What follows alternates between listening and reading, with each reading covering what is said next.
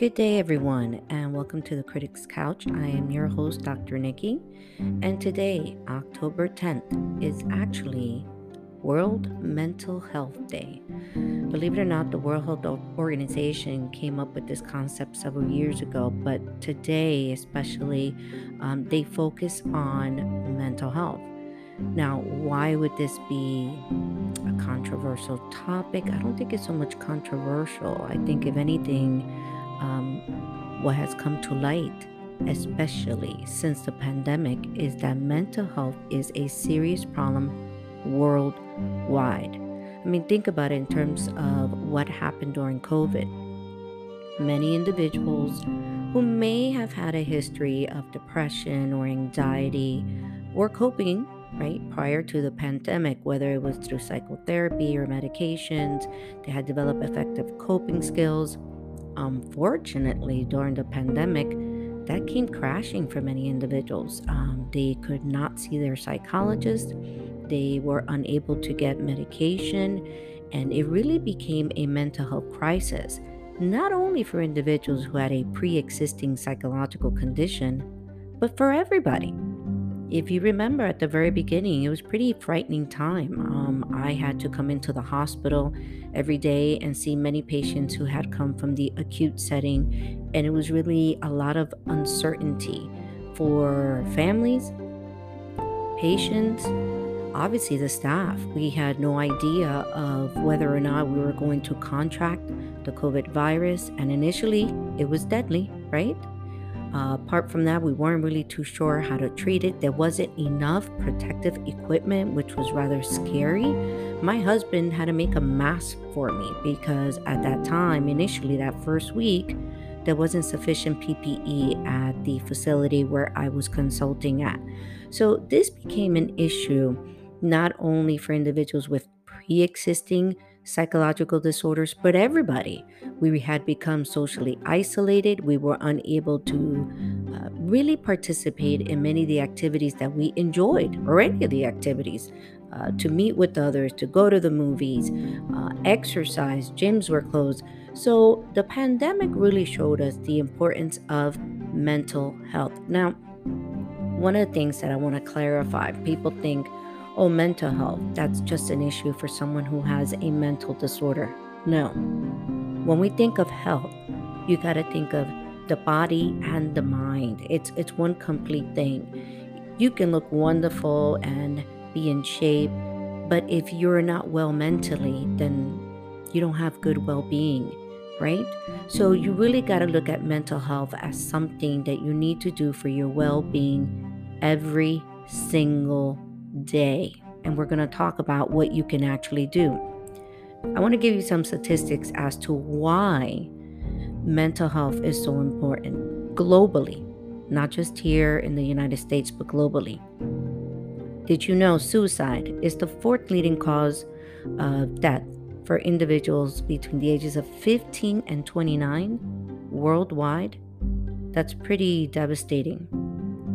People with mental health issues, mental illness, I should say, for many die prematurely, two decades earlier. Now, I want you to think in terms of, when we think of mental health, why so many people are still, to this day and age, uh, faced with the fact that they may not want to get treatment. There's still a stigma. Unfortunately, there's still a stigma. You must also be aware that, unfortunately, uh, for some individuals with mental health issues, human rights have been violated. We've known and heard of cases where people have been kept in treatment programs way too long. They've only been treated with medication and not so, not psychotherapy. And some people have been discriminated, whether it be for jobs or at school. So these are still issues that are faced, and as a result, some people may refrain from getting treatment because they don't want the label. But I want to give you some worldwide statistics so you can understand why the World Health Organization is so focused on mental health. Okay? ten percent of the world population has a mental disorder. That's seven hundred ninety-two million people. That's a lot.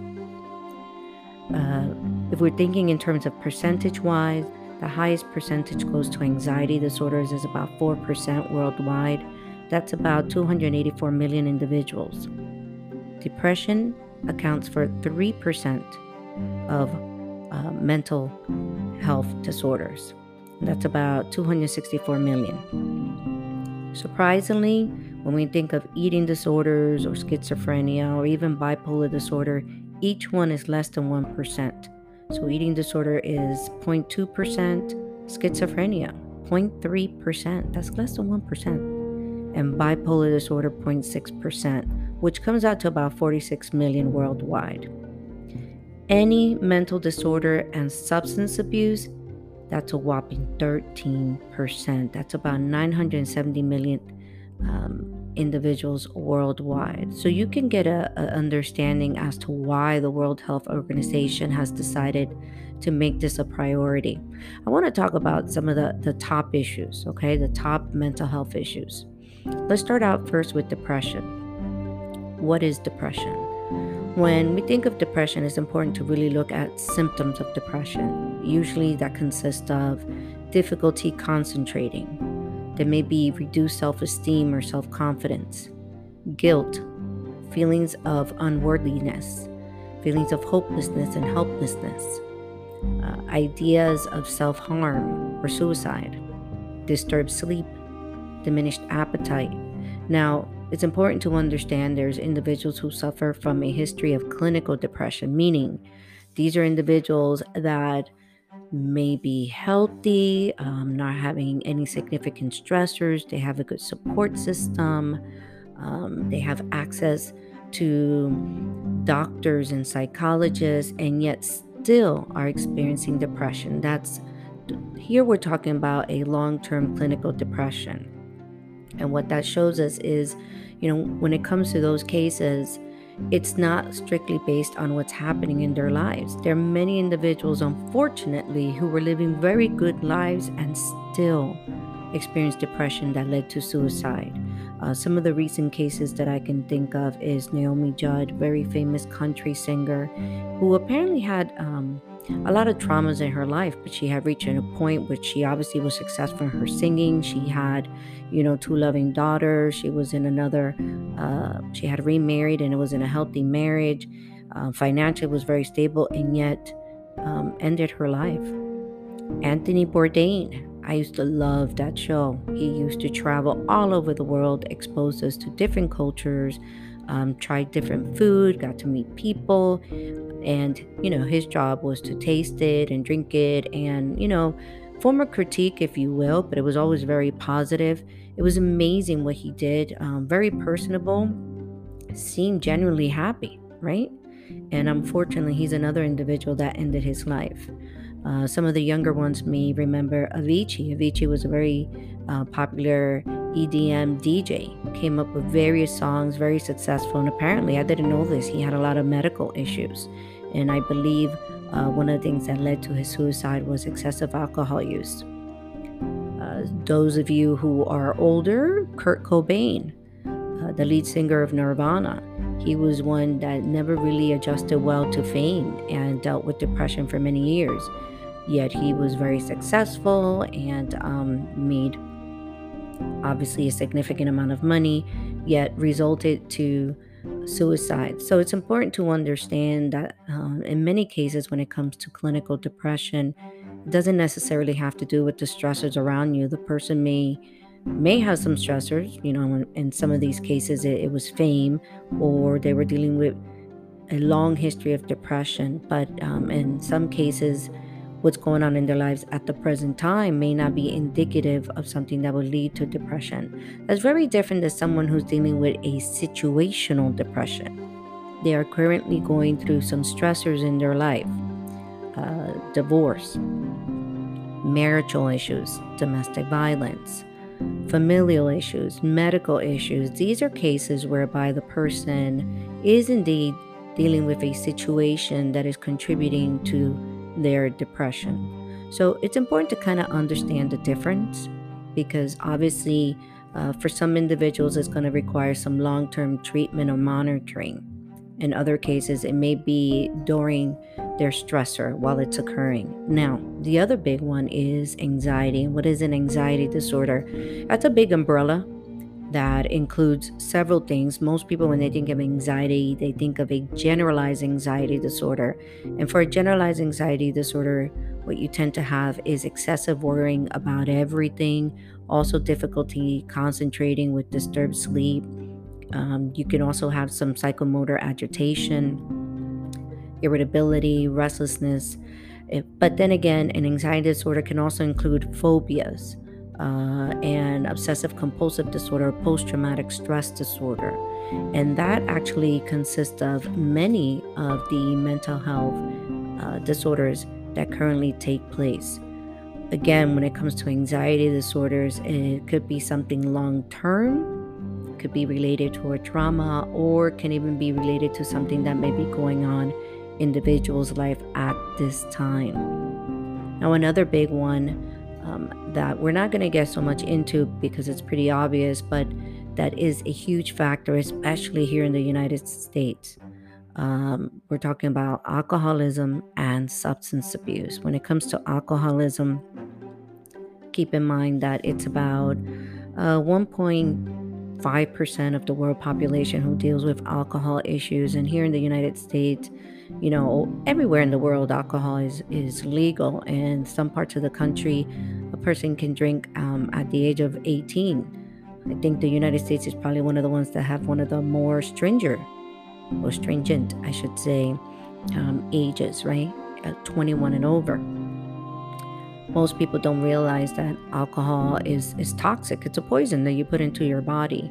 And if not treated accordingly, not drinking the way you're supposed to, yeah, it can definitely lead to death. But in other cases, it's an abuse that can lead to dysfunction at home and at work.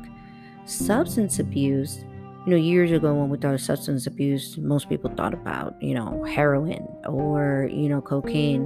In the last several years, what has become a huge problem worldwide, and especially here in the U S, is fentanyl. Fentanyl, as you may or may not know, was introduced to assist in pain. It came through the pharmaceutical industry. However, it has now gone mainstream. They are selling it on the streets. It looks like pills. I saw something on the news the other day that was horrifying, that they're making it look like little pills and they're colored. They look like candy. Um, they're actually stating that parents need to be very careful this Halloween to make sure that people are not getting it on the street and children are ingesting it thinking that it's candy. So, you know, when we think about these factors, these percentages and these symptoms, many people say, wow, this is not really a problem for me. I don't, I don't have this issue. Well, guess what, ladies and gentlemen, life is full of stressors, and chances are at some point in your life, if you haven't had the diagnoses at some point in your life, you probably will, simply because life is full of stressors. That's what happens. We deal with one stressor. If we're fortunate, we won't have to deal with another one for quite some time. But majority of people are dealing with multiple stressors in their life, whether it be work, um, for the younger population, school, trying to figure out what they're going to do with their older. If you are married, dealing with your partner. If you have children, dealing with your children, jobs, finances. Now we're also dealing with, you know, illnesses when we think in terms of uh, COVID and flu and the monkeypox. We're also worried about the possibility of war. We're also dealing with a lot of racial tension. So there's a lot that is going on. You may not even be aware that you're dealing with some mental health issues. What can you do? Okay, so first thing I want you to consider is, even if you're not dealing with any mental illness at this time, I want you to take a preventive measure. Every single day, take care of your mental health. How do you do that? Several things, simple things that you can do. Believe it or not, exercise is one of them. Now, I'm not saying you have to go out and join a gym or do, you know, three hours of exercising. No, it could be as simple as, you know, running, going for a walk. For some people is yoga, uh, for some people is dancing, but it's important to get the body moving. One of the things we know about exercise is that it, you know, increases our endorphins in our brain, and therefore we tend to feel happy. So exercise is something simple that you can do. Preventive. Eating right. That old saying that says we are what we eat, that's very true, not only for the body, but for the mind. If you're putting good things into your body, the brain tends to also do good. If you are not, well, you know what can happen. You ever drank too much? How did you feel the next day? Not too good, right? So that's what I mean about ingesting good things into your body. Other things that you can possibly do. Rest. That's right. Every single day, take some time to, to rest and maybe clear your mind. I like to do deep breathing, simply breathing in through the nose, three seconds, breathing out your mouth for about six. And I like doing that, you know, just for about a couple minutes a day, two or three times a day, or anytime I feel overwhelmed. You will find that by introducing more oxygen to your body, it will relax your body and your mind. Sleep, sleep, sleep, sleep. It's important that you get six to eight hours of sleep every night. I need eight hours. I cannot function with less than uh, eight hours of sleep. I, I'll do it if I need to, but I'm not at my very best. Everybody's a little bit different, but the average is six to eight hours of sleep. If you're not sleeping well, chances are it will affect your mental health. You may feel irritable, you may feel down, you can't concentrate. So try to get some good sleep. Be grateful. Every single day we wake up, ladies and gentlemen, it is something to be grateful for. I have patients that can't even breathe on their own. They can't eat on their own. Can't stand, they can't move. So it's important to be grateful every single day for what you have. If you're facing challenges, try to find those blessings in your life that you can be appreciative of. Socialization doesn't mean that you have to socialize with people all the time, especially if you are an introvert, but it is important to have some kind of social contact. It could be your partner, it could be your friends, it could be your family, but it's important to have that. And that's something we learned, right, through COVID. We have to have that social contact. Goals and priorities. Set some goals, realistic goals, and organize your priorities. I think sometimes that's what happens. We we don't really prioritize things that really need to be prioritized, right? Like time for ourselves, right? Quite often we have to learn how to say no. That used to be a big problem for me. And anytime somebody would ask me for something, I would say, sure, sure, I'll go ahead and do it. And I realized that I was doing too much. So make sure you kind of, you know, prioritize what is important to you. You're spending time with your family. I've had to learn not to go to certain events. I I would feel bad about it, but I realized that I was going to different events for other people and I was really doing it to please them when I really needed to be spending more time with my children. And finally, thinking positively. It's it's easy to fall into the negative, very easy. Um, something happens in our life, nine out of ten people, we assume the worst. If we're alone with our thoughts, we always think of the worst or things we need to do. I always tell people there's a reason they put prisoners who misbehave in solitary confinement, right? When we're alone with our thoughts, it's a dangerous thing. So try to think positively no matter what you're going through. Let's not assume the worst and start your day just putting that mindset in your head. No matter what happens, I'm going to be able to conquer this and I'm going to face this. I'm going to think positively. Now, if indeed you are dealing with some of the symptoms that we talked about earlier, if you're dealing with depression or anxiety or substance abuse, get some help. It's usually not something you can conquer on your own. If you find that you're actually suicidal, call nine one one, or now they have nine eight eight, um, which is a, a suicide hotline, nine eight eight. There are usually a, there usually is a mental health line that you can call in your state. But there is a national uh, Substance Abuse Mental Health Service Administration hotline. It's one eight hundred, six six two, four three five seven. That's one eight hundred, six six two, HELP. And that's a national line here in the United States.